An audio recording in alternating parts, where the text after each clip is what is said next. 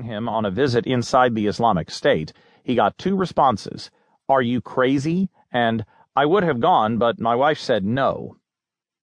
The former judge, 75, took his son Frederic, 32, instead for the 10 day trip.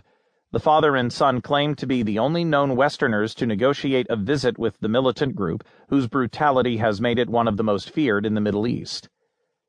Todenhöfer wanted to see for himself how the Islamic State operates a governing system that crucifies enemies, beheads hostages, and subjects women and children to abuse and slavery. He has been involved with humanitarian projects from Pakistan to the Congo for decades. My journey into the heart of terror